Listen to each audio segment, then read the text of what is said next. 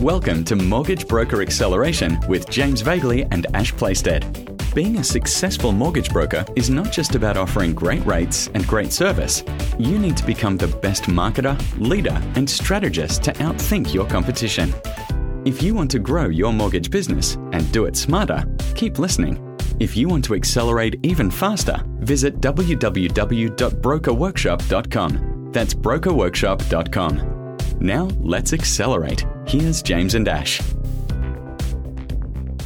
Hey everybody, it's James Vagley here, and welcome to another episode of the MBA podcast. And it's episode 73 Reigniting Referral Partners. And uh, Ash, number one, how you doing? And I'm looking forward to today. Well, number one, I'm doing awesome, James. Thanks for asking. And number two, how are you doing? And number three, episode 73, and we've landed on one of my favorite topics. Oh, good. Well, number two, I think it is. I'm great. Uh, and listeners, hope you are too. Reigniting referral partners, Ash. Uh, referral partners, again, is a huge topic. It's a, you know, weeks and weeks of training potentially in this space, but we're going to go into one area of referral partners. So, for our listeners, if you don't have any referral partners yet, that's not what we're talking about today. This episode is about the professionals and referral partners you already know and have a bit of a relationship with, but you might not have spoken to them for a while, or they might not have referred you for one, two, three, six months, maybe, or more. So, for those of you that have partners that you know, accountants, real estate agents, planners, people like that, but they're not referring or haven't referred for a while, we're going to sort of consider them cold or almost a little bit dead, right? And we want to try and fire them back up and get referral flow. So, where do you want to start with this one, Mr. P? Uh, really good question. And there's a fair bit to unpack here. So, yeah, let's zero right in perhaps on maybe defining what a referral partner actually is. Where I, I mean, in my world, and you know, for listeners, you probably know this, and James certainly, you know, this is, you know, I, I built a lot of my success on um, referral partners, active referral partners. So I might start with what I would call active referral partners or gold level referral partners. Now, they are people, generally individuals rather than firms. They are people that uh, have sent you and continue to send you what I would call at least two upwards decent quality referrals per month. Now you could argue whether that's high or low, but I think that's about the mark. So, first of all, is to, to define an active referral partner. Then you've got probably your silver and your bronze. And silver are people like you, I think you mentioned, they're sort of semi comatose. They send you a deal every now and again, but it's nothing that's reliable. You take the deal, but you know they don't there's real no real consistency. And then there's bronze, which is essentially uh, people that are on your list. You've never really got a deal from them. You've been in contact, but there's no real relationship there that's producing outcomes. So you sort of got this gold, silver, and bronze. So what we've got to work out is okay, how many do we want in this gold category? Right, and that comes down to strategy and numbers, and you know where you're going with your business. And as to your point, James, what have we got to do to fire them up? Because you know, if they're in the silver category already, uh, or even in the bronze, you know, there's some level of relationship. There's some level of uh, interest and respect because they may have sent you some business in the past, particularly if you're in that silver or even in that sort of vaguely gold category. So, or they were in that gold category in the past, but they've died off um, because you've ignored them for too long. So that's probably the, the point that I would start for listeners, James, is to understand what we what we call a referral partner. You know, we've talked about this in many previous episodes about, you know, they're not a referral partner if they're not giving you business. They're just somebody that you know. Yep. Um, but, you know, referral partners start as somebody you know. So, you know, let's have a think about, okay, first of all, you know, how many do we want in that category? Secondly, where are they? Thirdly, what have we got to do to reach out and recommence the relationship? That's essentially what it comes down to. And I would say, you know, if you've got a plus, plus, plus in that formula, the equals needs to be expectations. Mm-hmm. You know, and expectations for me are the end of the formula, which is ideally how many referrals over what period of time would constitute a successful and productive relationship. Yeah. I like that you approach it like that because reigniting could just be, oh, I'm not getting enough leads from this person, so I'm going to try and drum some leads up. Uh, but actually thinking about it and compartmentalizing it to gold, silver, and bronze, then it becomes a matter of, okay, how many do I want in each level, as you've said? And if I don't have enough, well, there needs to be a strategy of trying to get the silvers up to gold or the bronzes up to silver up to gold. Um, but you may actually not need it, which is probably the bigger question, which was probably behind your answer there, in the fact that um, just because someone's not sending you leads, do you need to go out and reignite all of your partners? That's probably the question that people would answer incorrectly. Oh, virtually every time. I mean, look, we see this a lot. I see this a lot. You know, uh, uh, when I was a broker uh, for many years myself, and of course running businesses and, and coaching as well, is lots of brokers have lots of relationships with lots of people that they would sort of maybe collectively categorize as referrers. Um, and then when they're challenged to say, you know, go and reactivate them, most people tend to spray the machine gun equally at all of them. By that I mean is it's unfocused. It's just this notion of, okay, I need some more business. I better go out and chase everybody. Now, that's not a great strategy at the best of times, but it's even worse considering the time constraints and other general obligations we have as a broker and a business owner. We really, really need to be targeted with this, James. I mean, this is the key for me is to be targeted now.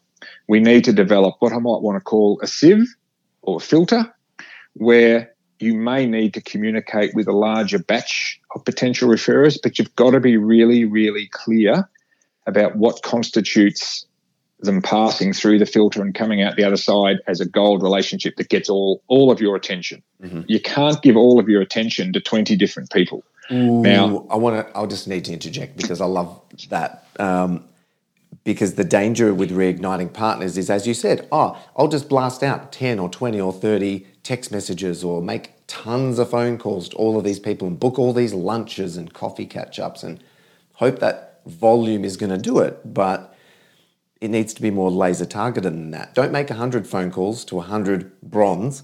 Target one or two silvers and get them up to gold more strategically. Really cool.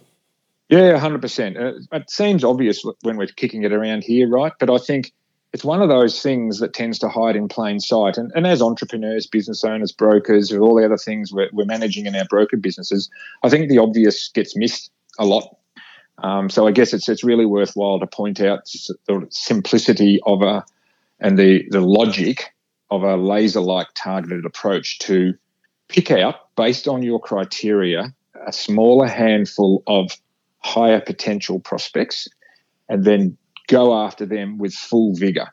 Mm-hmm. Right now, rather than you know. How would I summarize this? Be careful what you ask for because you might just get it. I, I, I'll very quickly, you know, if we've got a minute, I'll tell you a very quick story about when I started targeting referral partners. And this is the before and after. This is the uh, the wrong and the wrong versus the right way. When I very sort of first broke out on my own back in the late 90s, I came up with this strategy. I was going to generate inbound business from referrers. And I thought, okay, there's, and I came up with a list, and this list was 180 people every real estate agent and accountant and a couple of financial planners in my local area. There's a lot. So I came up with this awesome letter that I mailed, you know, old old school stamp to every single one of them saying, "Hey, I'm running this business. I'm here to help you and your clients. I'll be in touch in the next few weeks to personalize the introduction." Now, guess what happened? I started ringing them and having meetings. Guess how many I got through before I got overrun? 10. Yeah. Right? The other 170 I made a promise that I never fulfilled, and I actually burnt some relationships and damaged my reputation because I promised something to 180 people that there's no way I was ever going to be able to fulfill. But in my naive enthusiasm and motivation, I just thought, well, that makes sense. Spray the machine gun at everyone, and hopefully you take down a couple of ducks. You know, because you're firing your shotgun at the flock, you might hit a couple. Guess what? Might work in duck hunting, doesn't work in generating referral partners. Um, so, you know, I, I became successful, but I did do a bit of damage by trying to be all things to all people. So the message is be careful what you wish for. You might just get it. Yeah. And that's a bad, bad thing. You're better off to be much narrower and deeper with your focus than wider and shallower. Exactly. So for example, if you're if you're looking at this strategically, we don't just reignite partners for the sake of it. We go, right, we aren't getting the number of leads we need to hit our goals. So maybe we need to find another gold level partner or another silver level partner. And we go after just enough so that we don't, as you said, Ash, go over capacity, burn out, burn relationships, and so on. So I'm really glad that we actually started in that place because that's super important and critical. Next, I'd like to talk a little bit like how would how would you do it? Like um, we want to kick a couple of bronzes up to silver, or we want to get some silvers a little bit more consistent with their leads. Um, obviously, this these referral partners that we're looking to reignite, we might not have spoken them, to them for a number of months. They might remember us. So it's kind of interesting. How would you approach this to go from sort of cold fringe partner that probably remembers you but isn't sending any deals to a silver or gold level relationship? How would you approach it? That is a great question. And this is obviously, you know, the million dollar question is what is the next step? So I'm going to invoke a couple of things here. One of the things I'm going to invoke is, well, we call it, you know, the 10x broker, right, James? We call it the shock and awe pack or the shock and awe strategy. So if it was me, what I would be doing, I would be following. Uh, uh, this is the strategy that we use um, with our clients, which is, you know, you have your list of these prospects um, that might be, let's say, there's ten of them, right? Uh, real estate agents, a couple of accountants, the people that you've had this sort of B or you know bronze or silver or even formerly gold relationship with. You know who they are. You know how to contact them. You know where they work. So step one, you're in contact generally with an email to prep them. Then step two is the phone call to uh, introduce yourself again or to, to, to, to reintroduce yourself um, and to set up the meeting. Right, that's critical. It's critical. So you go to that step. Then between the meeting, sorry, between the booking of the meeting and the actual meeting, I would be coming up with a contemporary shock and awe step. Now, obviously, we can explain what shock and awe is. Simply, that is something that you send to that person before the meeting that gets them excited, helps you stand out, creates, you know, a, a degree of even celebrity or, or difference between you and everybody else that they can get. Now, it could be as simple as sending a box of donuts to their office, right? And I'm just making this up, right? It could be as simple as sending a box of donuts to their office saying, hey, it's me looking forward to our meeting. Thought you and your team might enjoy a snack on me.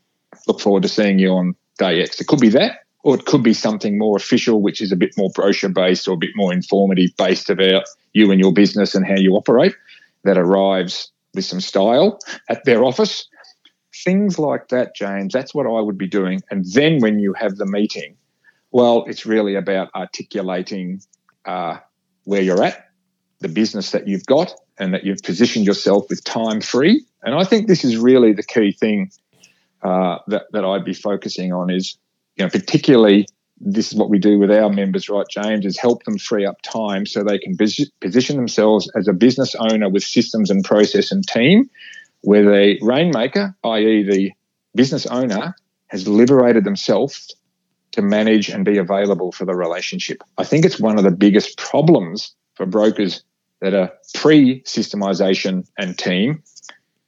They've got a little bit of time to go and reignite the relationships, but not enough time to continue to nurture the ones that respond.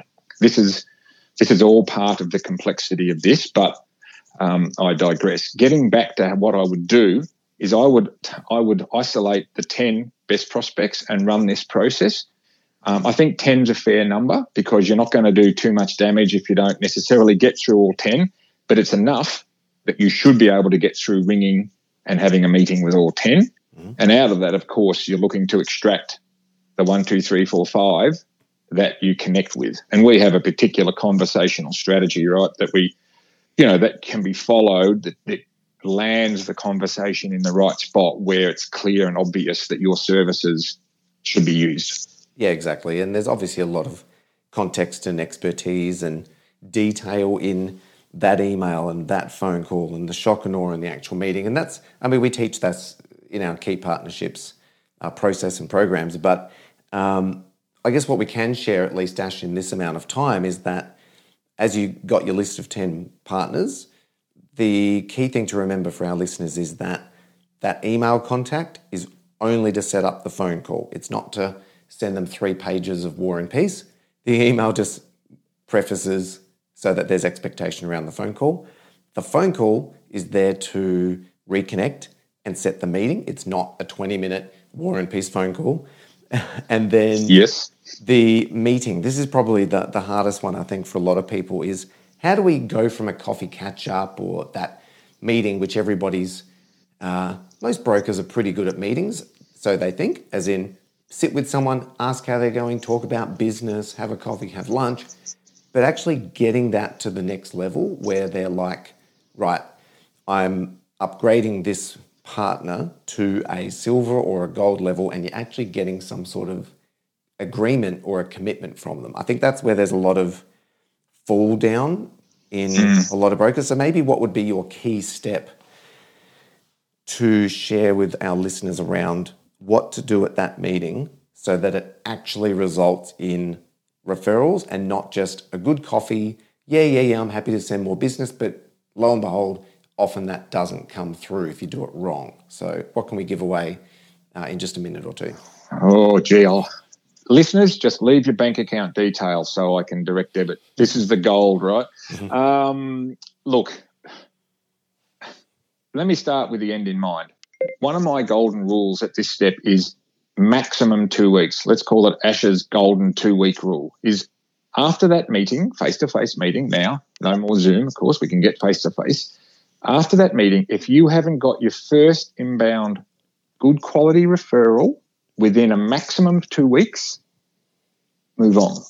That's just been proven to me over more than 30 years.